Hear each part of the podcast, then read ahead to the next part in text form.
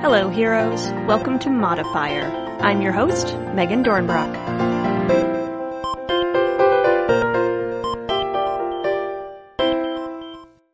Hey there, heroes. This week is a game I have been excited to tell you about since I was part of a focus group for it several years ago at Metatopia. Princess World by Kevin Petker and his daughter Freya is a powered by the apocalypse game about princesses and also so much more. Kevin is absolutely wonderful and so much fun to talk to. And we talk about how this game evolved from a request by his daughter to make her a game into this vast, colorful storytelling, community building, problem solving game for really everyone. One of the things I love most about Princess World is the support for young players and new players to RPGs to make playing and also GMing way more approachable. The emphasis in game and out of game on working together and supporting one another is both so on theme and so welcoming for games as a whole. I actually had the privilege of playing the first Warrior Princess in playtesting, and Kevin has since asked me to write briefly on how I got into RPGs as one of those first princesses for the game book. And I told him that my story has some bummer elements because starting to play and especially starting to run games as I did was just it was really daunting. I cannot overstate how much I love the idea of people foregoing that kind of bummer introduction to role playing and to collaborative storytelling and instead starting off with Princess World and feeling encouraged and empowered from the very start. But there's so much more to love about this game, so I will let Kevin tell you all about it. Let's get to the show. Hey there, heroes. This week I am joined by Kevin Petker and we are going to talk about Princess World. Hey, Kevin. A game of girls who rule. Oh, there we go. All right. Already getting the tagline in. That's the tagline. Perfect. Um, Kevin, for heroes who are unfamiliar with you and your work, would you like to introduce yourself a little bit, some projects you've worked on or places they might know you from? Sure. I am a game designer amongst other odd abilities, but um, my work tends to be in the Power by the Apocalypse realm. I have a medical, a modern medical drama game called The Ward, out as an ashcan with Magpie Games. I run a lot and lot, a lot of games at uh, the Double Exposure Cons mm-hmm. and PAX East and PAX Unplugged. I've got a few games on my itch page uh, that tend towards the sadder side of things. Um, and right now I'm working on Princess World, a game of girls who rule, a PBTA game of diverse princesses that was inspired by my three and a half year old daughter. Oh. Who is now six. Oh man, so this has been in development for a little while. Yeah, the early development was pretty was pretty light. I uh, yeah. uh, started it. She pitched it. She pitched it to me. Like she came up with the idea. And she pitched it to me after I'd gotten the ward published, and mm-hmm. um, she's like, "You got to do this." And I'm like, "Yeah, that sounds like a great idea." So I took it to yeah. Dream or no, not Dreamation, Metatopia, mm-hmm. 2019 or 2018. I'm sure, whatever, two years ago. So I guess yeah. it was in 2018. Yeah, that um, sounds right and I brought it as a focus group for people and they put mm-hmm. some good panels together for me to just to, to bounce the idea off. I had like two very, very sparse sheets of paper. Um, that's right. You might have been there actually. I think I was there. This, yeah, I remember this. Yeah. Okay. And, um, basically it was like every person in each of my panels that were like, you must do this. Yeah. So, um, I still felt pretty nervous about it because it is a game that is I'm focusing it like it's supposed to be for girls, basically. Girls age 8 mm-hmm. or nine to 13. I mean, adults play it, boys play it, maybe aliens play it. I don't know. Likely. But I felt really, I felt a little nervous of it, uh, about doing it. I mean, it was exciting about my daughter wanting to do it, but I kind of felt like in a weird space. But then, do you know Alex Roberts? I do know Alex Roberts. Yeah, she's very cool. And I was sitting at the mm-hmm. bar with her and I was kind of like just bouncing this idea off her. And she's like, you aren't making a game for girls. I'm like, what? She's like, you're writing a love letter to your daughter that just happens to be a game. And I'm like, and uh, so the power of Alex was upon me. And then I yeah. was like, I'm zooming straight forward.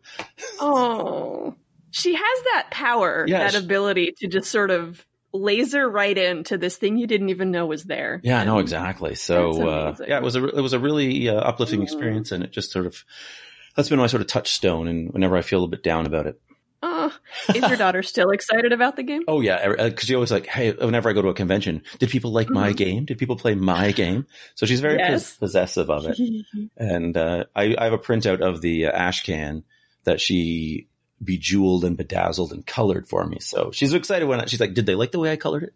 So, um, um did they? Oh yeah, everyone everyone comments because like all these jewels on the front cover that are like Yeah. like little like the three dimensional jewels. So uh, Oh. it's super fun. Aw.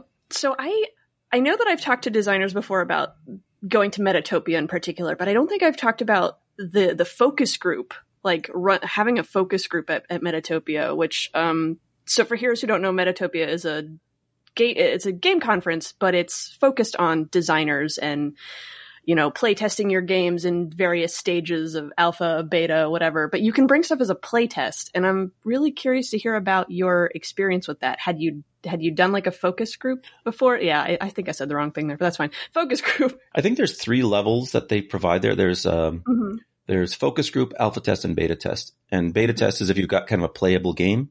Alpha test is if you've got playable components that you're kind of trying to fit together. hmm And focus group is if or you don't, you do or don't have like what you think is maybe a playable concept.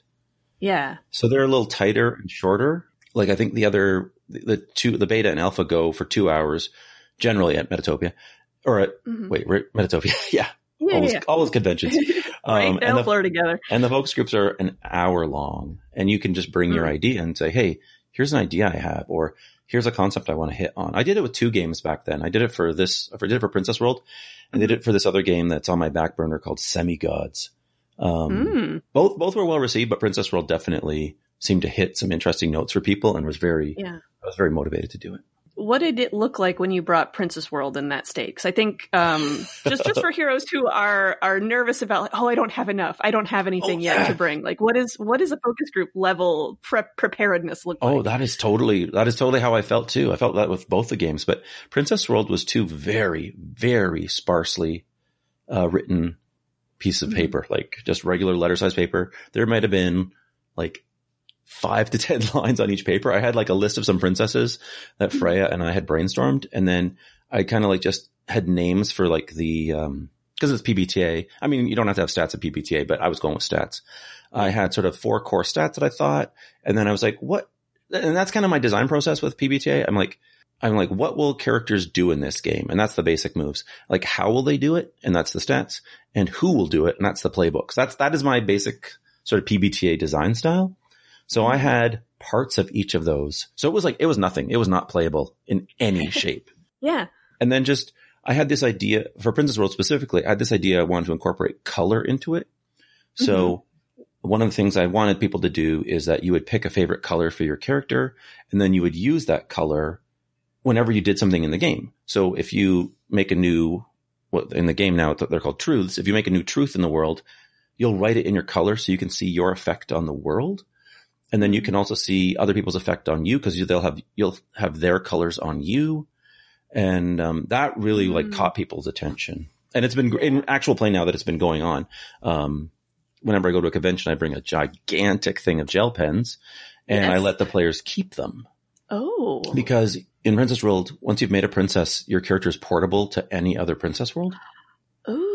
Yeah, that's another- I didn't know that. Oh, yeah, no, no, That's if- exciting. I think you may have made a princess at one time. So if you have I them, did. they can play in any princess world. Uh, that, their playbook might need to be updated because it's, there's been a few little revisions. Yeah, Yeah. I, a lot of I'm part of my design process for Princess World is because it's supposed to be an introductory game. Is that I wanted to really address a lot of the um, what I feel were common issues in gameplay that maybe weren't really addressed, especially like when I started. I started way back when, um, like I guess the 1980s. Yikes! Um, like Dungeons and Dragons, like was basically the only Mhm. thing. There was a few other games, but there was nothing in there to tell you how to deal with a problem at the table when it's amongst the players, not necessarily amongst the characters. Or what do you Yeah. do when someone can't make it? Like, what do you do with their character? Mm. Um, yeah. and, and things like that. And just how do you do a conflict? And if you ever, if the players want to do something, do you decide it in character? Do you decide it with people at the table? I mean, for me, the level of people at the table is the most important level. You're there to have fun with your friends or, or colleagues or companions. Um, you shouldn't be like ruining their fun just because, well, that's what my character would do. Like that kind of Mhm. thing. So I'm, I'm trying to address a lot of those friction points is what I was, I've been calling them just sort of in my design documents. Yeah. So Princess World, if your princess isn't there, if you can't come, your princess isn't there and her realm that she's from isn't there. So nothing can happen to Oh. them. Okay. But if, But if you decide, and the other thing I, I want to do with Princess World is show that not one person always has to be the game master. Mm-hmm. Like you can swap that out. In, in Princess World, they're called the Weaver because they're there to help weave the story together. They're not there to master it or be in control. Okay. And if a player decides, I don't want, if they're being the Weaver and they're like, I don't want to be the Weaver today, they can hand that responsibility to someone else who wants it. That Mm. person withdraws their character from the game and the person who used to be the Weaver brings their character into the game Oh, and the story will continue. Like there'll still be some core elements that is, are still shared, Right. but now, now the Night Princess is here versus the Shadow Princess or whatever. okay. So then, so the players that that aren't there or that are taking over as the Weaver, their characters have withdrawn. What about those truths that you mentioned that exist in the world? What happens to those? Well, if they're written on, there's like three levels of play. Mhm. There's something called short story mode, which is the Ashcan version, which is you're just doing a one shot. So it will never, it won't change between that. Like you'll, you'll be generating the truths and the ideas of, of the session right there at the table. So Mhm. there's nothing there. In what I call chapter mode, you'll have a shared world space. That'll be a piece of paper that'll have different truths on it. Those truths will stay in place. Okay. And you'll have adventures on that. And then on, I don't really have a name for this, but it's like the big campaign mode. Like I was, I've been calling it world mode.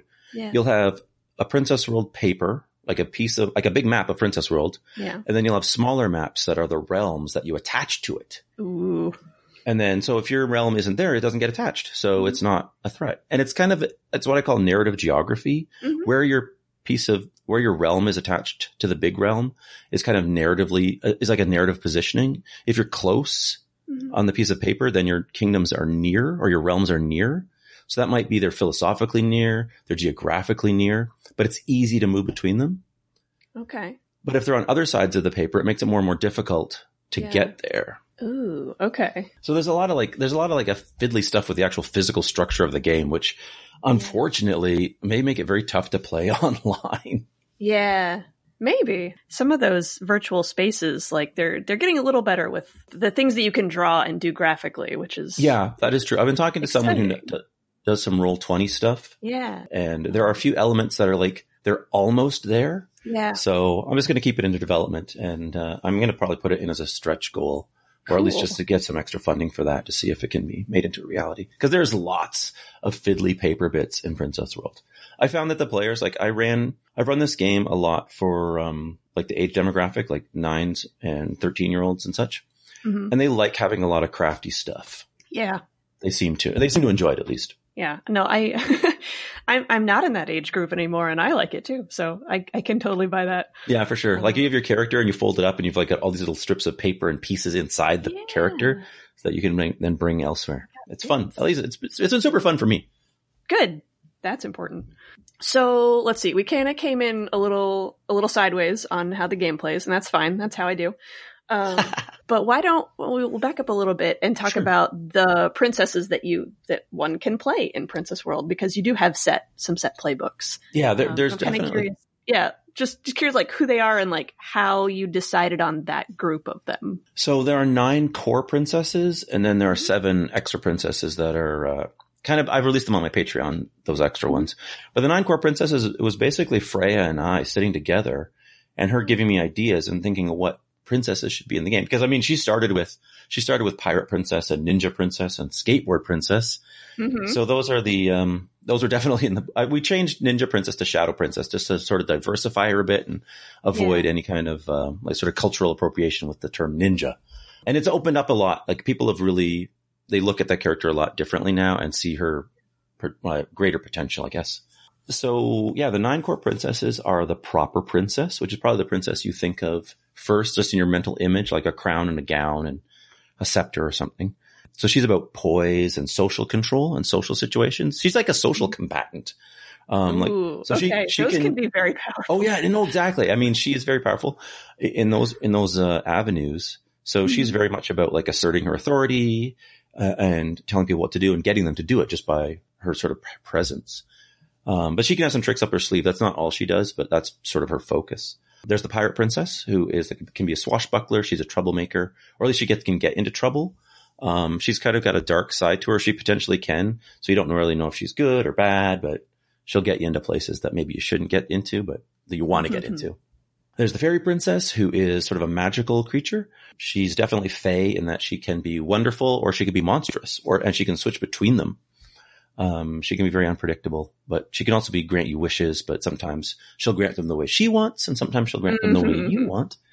Mhm. Um, and a very popular princess is the space princess who is, Heck yeah. she's kind of like a science princess, but she's like the investigator princess. Like she can, she's got sort of like a, a, a different perspective. She can analyze things and figure out sort of different, um, like the problems or what you might be missing or ideas or, or like, I guess sort of synthesize new ideas on what's going on in the game. Hmm. There's the skateboard princess. Um, she's, I, I came up with this a slogan for her just recently, which is she is, I gotta think if I get it right now. She's self-defined, self-motivated, and self-propelled.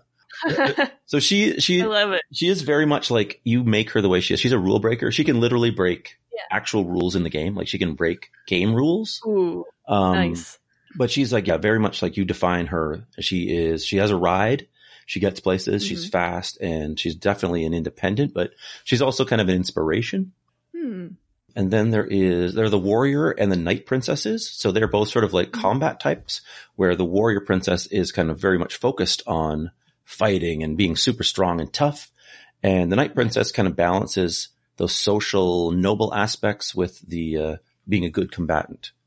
So there's a lot of different sort of arenas that conflict can happen in the game.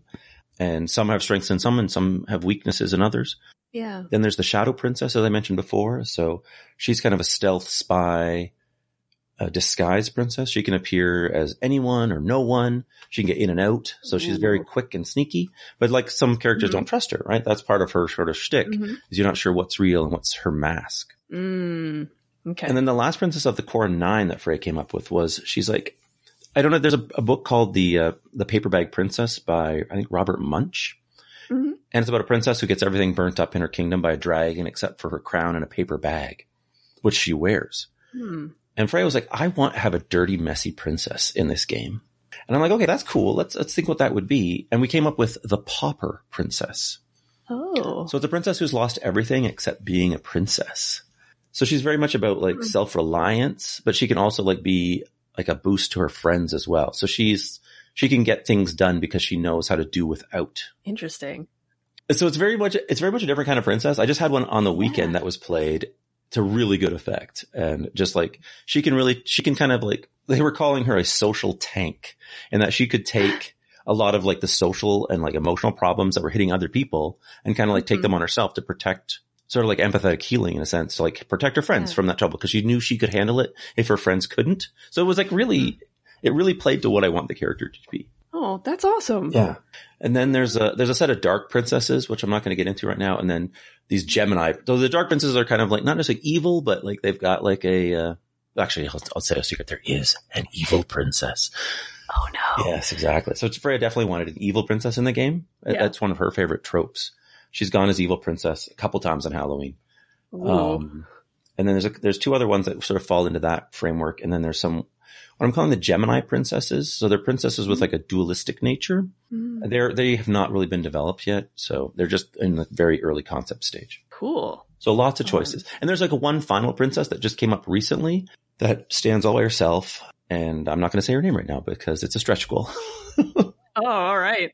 And then the players themselves will customize those characters. Like there's definitely, there's the archetypical, like archetype that they're in with a playbook, but within they get to design and customize like their powers and abilities and, um, like what they're known for, I guess. Ooh. Okay. Yeah, it's a lot of fun. And part of it, I remember, uh, part of it's a little bit like a coloring book too. Like, like you have that that kind of control, right? Yes. Aren't you? Yeah. Yeah, like I'm definitely going for the design aesthetic of it being a coloring book as well as a rule book. Hmm So just physically, the the book will be all done in line art, like black and white line art, hmm because part of the game is like making your mark in the world. Like one of the taglines is, "What color is your crown?" and you're deciding that. And the playbooks always have places to draw and scribble. Like I, I have these like Yeah. like using hollow fonts. Like I was once playing with um Oh. like like a group a group of like grade four girls, and like when one of the girls wasn't actually like in the scene, I saw her like coloring in the letters, and I'm like, Mhm. yes, that is exactly that is Yes. exactly what I want people to do with this. Perfect. So, with all of these different approaches to things in Princess World, how, what is the world like? Well, that's the thing.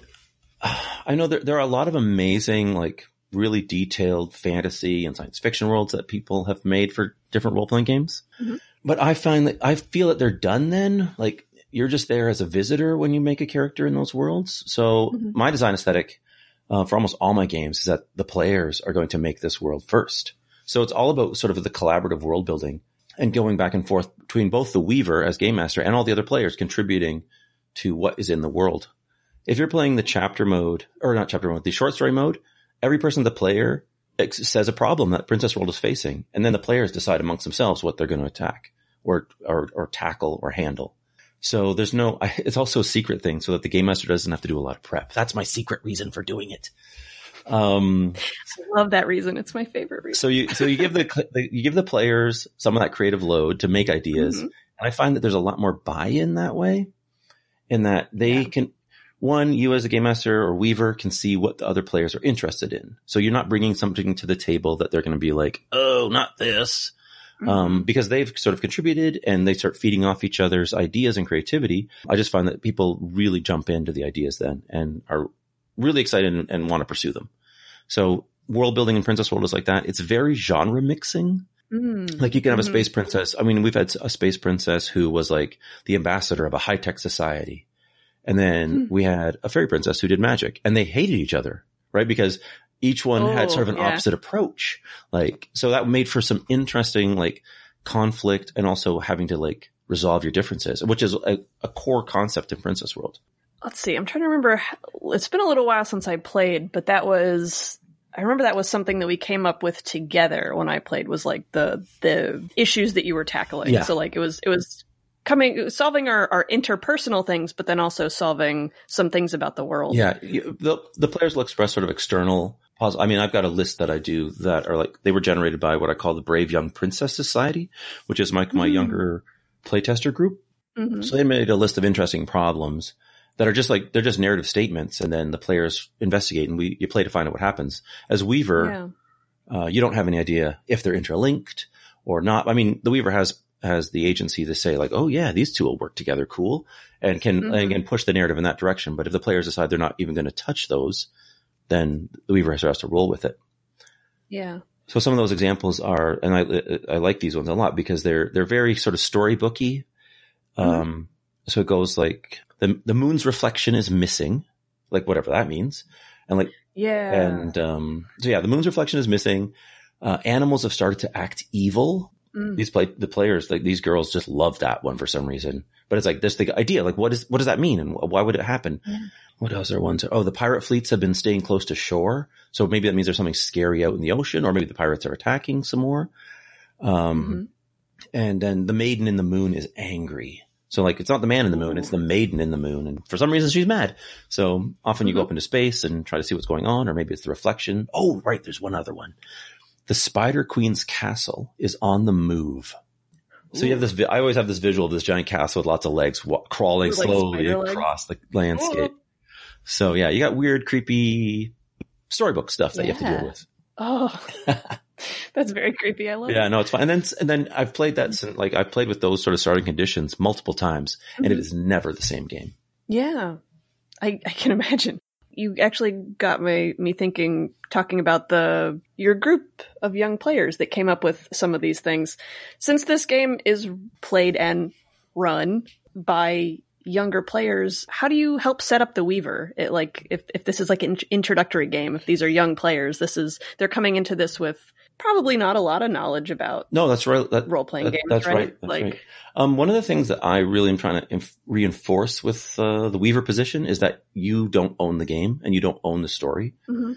In fact, that's the very first bit I give to the Weaver, as it says in like big bold letters, "This is not your story," so that they don't feel that they have to tell a story and entertain the other Okay. players, and also that they don't have to feel like I don't know if it's disappointed or hurt if like things that they make and the other players either don't engage with or destroy, right? Like yeah, oh, I made this awesome bad guy or I made this awesome character and no one wants to play with them. So sort of touching on those notes. And then the other aspect of it is that I really want to push is that it is completely okay to ask the other players like for advice or for input. Like you don't have to sit Yeah. there and make it up all yourself.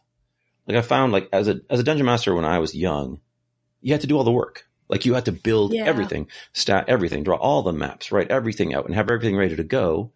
And then if the players didn't engage with it, you were, you felt like you pressured them into doing it anyway. And I don't want new, I mean, it's easier probably to go into that direction than to come out of that direction. So if a game, mm-hmm. if, if a Weaver character or a Weaver player can figure out, yeah, I can facilitate this. I can roll with this. I can play to find out. Now I can be surprised by what happens and not just know the future, as it were. Uh, I want them to feel comfortable in that. And also just, you're all there together. This is one thing I really discovered with playing with inexperienced young players is they immediately grasp the idea that the game master is actually a player in the game too but that it's a different role, but that they are that they are part of it, and that they should have a good time too. Um, but that it's a different position, and so it's got different responsibilities and different, um, I guess, tools would be the right word for it. Um, Yeah. But that they're they're a player too, and it was like the way they expressed it. It came up about when I was talking about NPCs. You obviously know what an NPC is, right? What's an NPC? It's a non-player character. Exactly. And this is what I explained to them. I'm like, you're playing the PCs, which are the player characters, and I will play the NPCs, which are the non-player characters. And they were, they raised their hands like in school, like they would, they would immediately raise their hands. And I'm like, hey, I- That's I- it was super cute. And I'm like, what, what, what, what, what? And they're like, what's a non-player? And I'm like, oh no, that just means like they're not, they don't belong to you. They belong to me when I run them. And they're like, yeah, but aren't you playing too? And I'm like, whoa, like this was like opening my brain, like kapoosh. So I made it a point uh, for the terminology in Princess World is that there's nothing called an NPC. NPC is not a term. Non-player character is not a Mhm. term in the game. The, the princesses are PCs, which are protagonist or primary characters. And everyone else that the Weaver runs are SCs, which is secondary or support characters. And that also Oh. reinforces that they are not all the SCs, as cool as they may be. Mhm. If the Spider Queen is probably pretty cool, they are not who the story is about. They are there to support the story. Yeah. So that's kind of what I'm trying to weave all together. I mean, yeah, it's, it's a pretty grandiose plan, I think, but so far it seems to be working. Hey, it's working out so far. Um, is is there a was there ever a version of the game where the the Weaver was like a shared role, or is there a reason that the Weaver is their own separate role? That is a great question. I think there's a couple things. Probably because like the game mastery type role is like a legacy thing. Two, I personally love being the weaver or MC. I mean, it's, it's a role I mm-hmm. really enjoy in that it is, you're always on the hot seat. Um, I love like having to like draw in all the different threads and ideas that the players are throwing at you and like weaving it and bringing it back in something that's semi cohesive and understandable. Like I love that challenge. I find it a much more creative challenge. Mhm. So I guess I kind of wanted to let players see that. And because it is such a common position in so many role playing games to like have it in like, um, I hope in a more teachable form in this, in like in Princess World.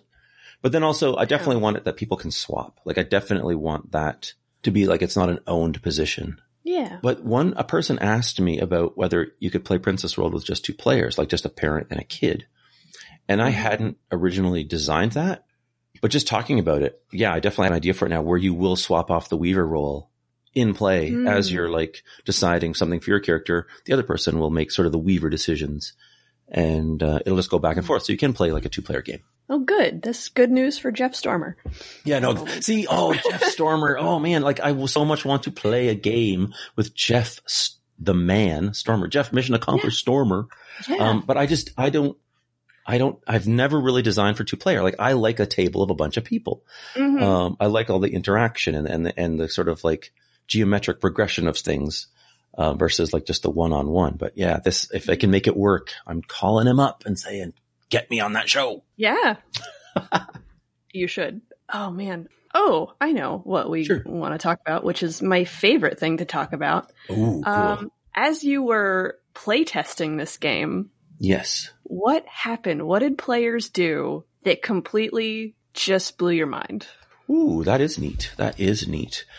Oh, I, I know. When they really grasped, and like even beyond what I had grasped. Okay, when you make your character, you've got a playbook, like in many Power by the Apocalypse games, and you've got like some Mhm. moves and you got stats, but you got these things called truths, which are narrative statements that are like the power of your character or their special abilities. Like if you had a character in a story, what would be like four things that describe them? Like not just not just descriptive text, but like pure of heart or uh, wields like an ancient rune sword or something like that, like something that's interesting that would be in a story. So with the characters in Princess World, every princess has four of these truths that the player defines. Mm-hmm. Um, they express them to the table and then, then, and then writes them down on their character, normally in their color, which they picked at the start, or mm-hmm. in, in black if the table judges the truth to be unpleasant which Ooh. means it's, a trouble causing, a trouble causing truth. Not that it isn't yeah. powerful and awesome, but it's also going to probably yeah. cause you trouble. So it's just everyone, every princess has their own list and they're like individual little things. And every so often a player will express a truth and I'm like, oh my gosh, I didn't even think of that way. You, you totally get it. And like, I've got to put this as an example. So, uh, I had a character or a player who was playing a skateboard princess and the skateboard princess, um, tells truths about her ride, her jacket, her style, and herself. Okay. Those are her four truths. Okay. Okay. So the player was expressing the truth about his character's self. And they said this, I can't digest normal food. I eat batteries. And everyone at the table was like, that sounds really cool, but w- what does that mean? And the player's like, I'm a robot. Oh. So, so instead of writing, I'm a robot, which is totally a valid truth, they wrote this yeah. cool sort of narrative thing. And what you can do with these narrative things in the game is you pull out other things. I call it narrative unpacking. I'm just making up all these hmm. silly phrases, but so if you think in a story, what could someone do if they had this truth about themselves? Oh, she can probably survive underwater because she doesn't need air or food. So you can, anything you can sort of conceptualize out of that truth mm-hmm. you can mm-hmm. then try to use in the game. I mean, if it doesn't come from, if it's not the core truth itself, you'll generally have to use a roll to like to see how well it works. But if you can think of a way that it, it, it sort of follows from that truth, then you can use it in the game. And that's going to give the narrative power. I've been told that it's kind of like aspects and fate. Mm, okay. So, yeah, I see that. So then I was playing um, recently at uh, Dreamation and a player was playing a Shadow Princess and the Shadow Princess has a truth about her mask. That's one of her things. Mm-hmm. And the player goes, "Oh, my!" She's like, the player first asks, "Does this have to be a literal mask, like a piece of clothing, or could it be something else?" Good, right? Good. And I'm like, "Oh, that's a great question." And I'm like, "The answer is yes. It can. It can be either." And the player's like, "Okay, my mask is that I appear to be a proper princess." Ooh. And I'm like, "That is amazing." So and so she was actually like a spy princess, it turned out. Mm-hmm. So she had this just perfect disguise. Like everyone thought she was just this light, fluffy, big gown princess who was like completely useless in any kind of danger. Mm-hmm. And then she would like run off to her room and like terror and then super spy princess would show up.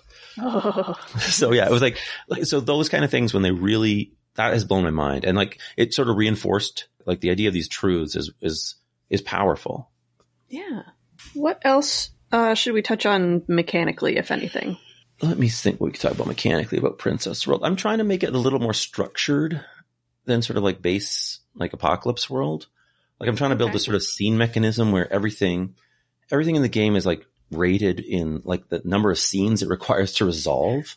Mm, okay. So just to give pacing ideas for, for players. I mean, it's, it's te- technically, I guess it's optional, but I want it to be in there. So if something's easy, it takes a scene to do. And that might, that might be 50 rolls, uh, or it might be one. Mm-hmm. But if you, you can sort of, so if you've got a long journey, uh, through the mountains, but it's not going to be a tough journey. Mm-hmm. Even though it might take 20 days to do it, you just do one scene. Like you do the campfire. Yeah. You yeah, do the, yeah. or you do one attack or something like this. So you don't, you're not bogged down with every bit of a minutia. Um, and then something that was really tough. So it's like, say that spider queen, like she's, you're trying to convince her to like stop her castle from walking around everywhere.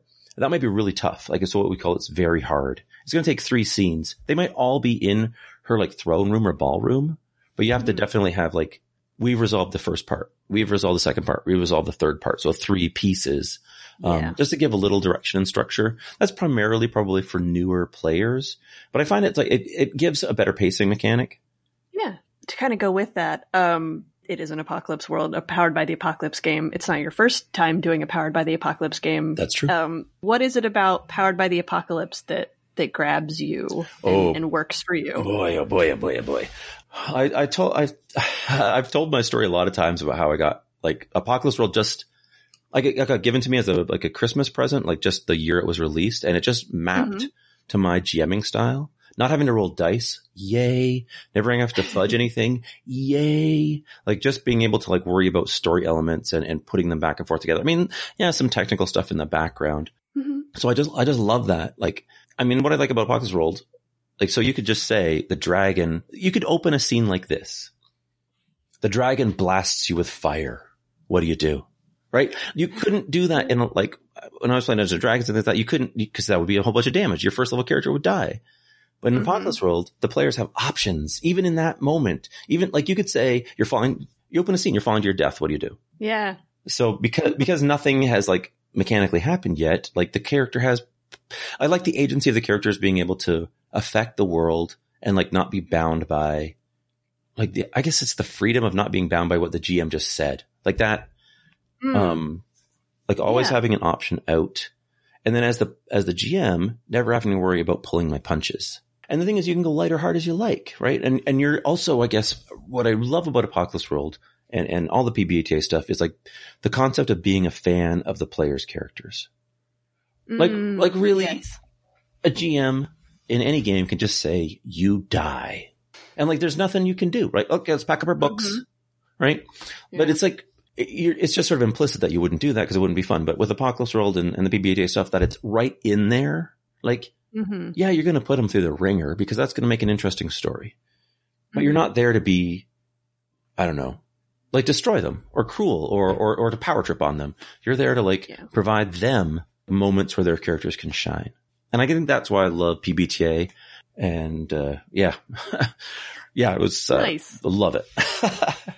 Yeah. So so there was there was never a question that this is this is the system Yeah. for this. And, and just the way that just the way moves and things can snowball. Like Mhm. like you can have like the names of moves and you never speak their names, but just the way you can link them together to make like it, it feels like it feels like a real story being told. Like I mean, you look at it retroactively and you're like, oh, it all makes sense. I mean, sometimes it doesn't, but you can like see Mhm. sort of a narrative thread through things, or like, or it can lead you forward. Like you can see where things could go, and that you can be like as subtle as you want or as hard as you want.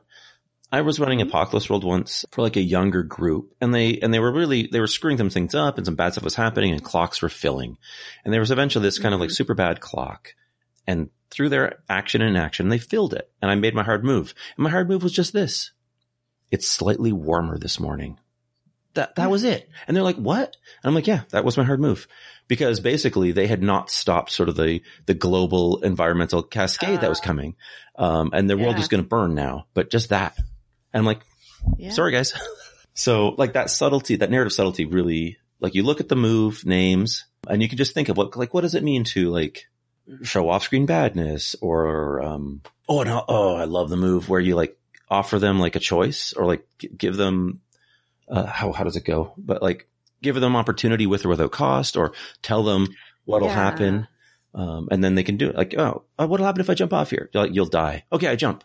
Okay, you die. Like, but, but, but, no, no, like you knew that. Yeah. So yeah, for me, that's uh, like, it just, it just like, I had a framework now to Mhm. tell, like to, to explain how I'd been GMing before.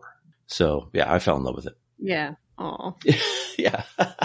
Thank you, Vincent. Thank you, Meg. yeah, really. Thank they they have they are uh, responsible for so many Yes, things. it's- and I'm it's so glad grand. about it. What uh what princess does Freya play? Oh, she has her own princess that no one else gets. Um, Ooh. I, we call her the Weaver Princess. Um, Mm, and, and it will right. never be a playbook. But of the playbooks that exist, she's very partial towards the Escaper Princess and the Shadow Princess. Nice. Yeah, yeah, it's, yeah, it's, she's, she's really excited to actually play play sometime. Oh, that'll Yeah, be good. I'm excited too. Well, heroes can help make that happen. Let's uh, let's do this segue. I can I can nail That's- this. Uh, well done, well done. Princess World, if we have caught your attention, is currently on Kickstarter. Uh, what's up? Tell us about this Kickstarter. Oh, um, yeah, I'm super excited. This is my first actual Kickstarter for getting anything physically produced. oh, I yeah, this is my that's wild. Yeah, it is. It is like I'm really like jumping in the deep end.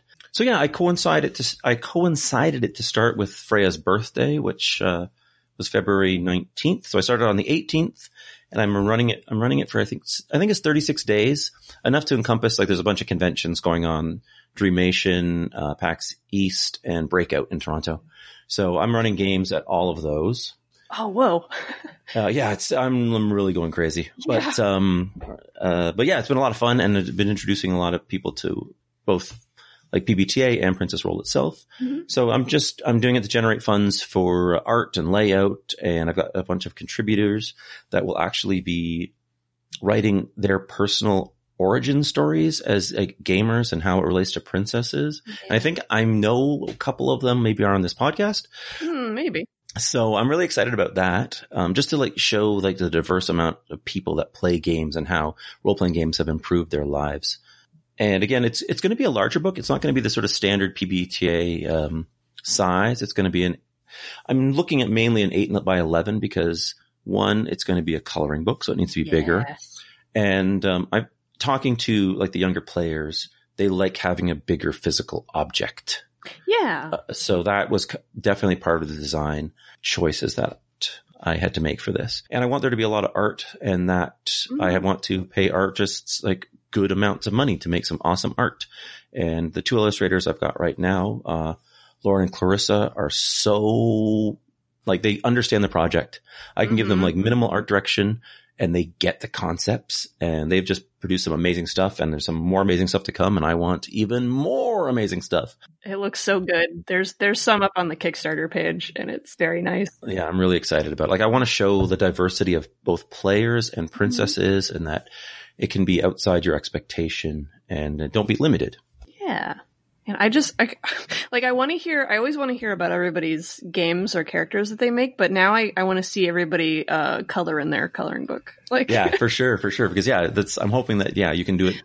You can color each character a different way and it'll be Mhm. different. So yeah, all the, when I print out like the, the proof sheets of the coloring pages, like Freya always grabs them and colors them. Yeah. And, uh, she's done some really, like she gets it. Like she, they're all different. So Nice. someone might have purple skin. Someone might, might have like Yeah. silver skin, whatever. So she can just do it however she wants. Oh my gosh. She's a genius. She is great. Yeah. No. Awesome. So we will have that linked for sure in Awesome. the show notes and on the Twitter. Um, and there's are all of the. I'm looking at it now. I think most of the princesses are revealed. Of the core- one. There's the core of the core nine. I think Yeah. eight are revealed and then there are at least seven more to come. Oh, okay, cool. So Hero's got to get on this, and there's Yeah. stretch goals. There's things to get done. Yeah, there'll be stretch goals. I wasn't, I didn't want to put any of the stretch goals out until we were fully funded. I mean, Mhm. that, maybe that was a bad choice on my part, but that's what I'm going with. Um, and we're almost there, so it's super cool. And then, yeah, it's close. So yeah, there'll be stretch goals for more art, for more princesses, um, and a few other elements that I want to include. Uh, I've got ideas for something called frameworks, which, because Princess World can be very, I mean, some people have described it as very gonzo because you can have a lot of mixed stuff. Um, and some people it makes them uncomfortable. So I've got some ideas Yeah. for frameworks that you can say, oh, we're playing a science fiction setting. So everything in it will Mm. be sort of science fictionally oriented. Or we're playing in a high school setting where we are Mhm. just kids in a school. So you can like theme it. Uh, and I've got a bunch of those. that just give you some guidelines and ideas of the kind of adventures and stories that you would have in there and how princesses might work in different types of genres. Perfect. Give us some more rules. Some, sometimes we need them. Yeah, it, yeah, that's why I call it frameworks because like you can sort of Yeah. like bust outside of it or you can just use it as like a guideline. That's helpful. I think that would be um because I, I know we've talked before about like setting expectations at con games. I can see that being very helpful for sort of like this is what we're doing. No, exactly. I mean, for Yeah. con games, I've generally run it super open, but explaining Yeah. about the genre mixing. And most people seem to, I've had some people complain and some people, because I mean, you hear the word game Princess World, you might think it's very light and fluffy and it Yeah. can be, but there's sort of tone, there's tiers of tone. And sometimes people come in with a very, I'll tell you, sometimes kids come with a very dark approach, which is like neat, but sometimes adults come with a too dark approach. And, uh, Yeah. so in, in, in later sort of, uh, editions, I'm going to talk about like theming and tone. Um, and just Mm. sort of like, yes, exactly. So everyone has the same expectation and, and concept at the table. Yeah. Yeah, I think that's something that we're kind of learning to do better just in games in general Mhm. and cons, like like having that conversation. So that's awesome and helpful. For sure. Um, thank you. Anything else that we missed that you wanna you wanna make sure heroes know about Princess World? Um, I think that nails a lot of it. I mean, if you, if you like my game stuff, uh, I do have a Patreon. Uh, if you want to Mhm. support that way, that'd be great too. I'd like to like focus more on my game design as opposed to the other things I do. Um, I've got a lot of games on the back burner. Once Princess World's ahead, I will return to the Ward, modern medical drama. And then I've got a whole, I don't know, probably every game designer has this massive folder full of like brilliant ideas. Um, Uh huh. that I want to explore some more on. So, um, yeah, I'm really excited. Princess World's been hitting a lot of the notes I wanted to hit, and I just want to see it as a beautiful book that I can hand to my daughter and say, "Here's your game, honey." And, uh, and if other people can play it too, that's even better. Yeah. Oh, that's exciting. All right. All those links and any other pertinent information are in the show notes. Um, thank you, Kevin. Thank you so much. Well, thank you, Megan. I'm really glad this worked out. Yeah, me too. Huge thanks again to Kevin for being on and for this beautiful game. Check out the links in the show notes. The Kickstarter is still going and follow Kevin for more brilliant gems from both of his clever kids. That's all for this week, heroes. Follow Modifier on Twitter at Modifier Podcast or send us questions, comments, and suggestions through email at modifierpodcast at gmail.com.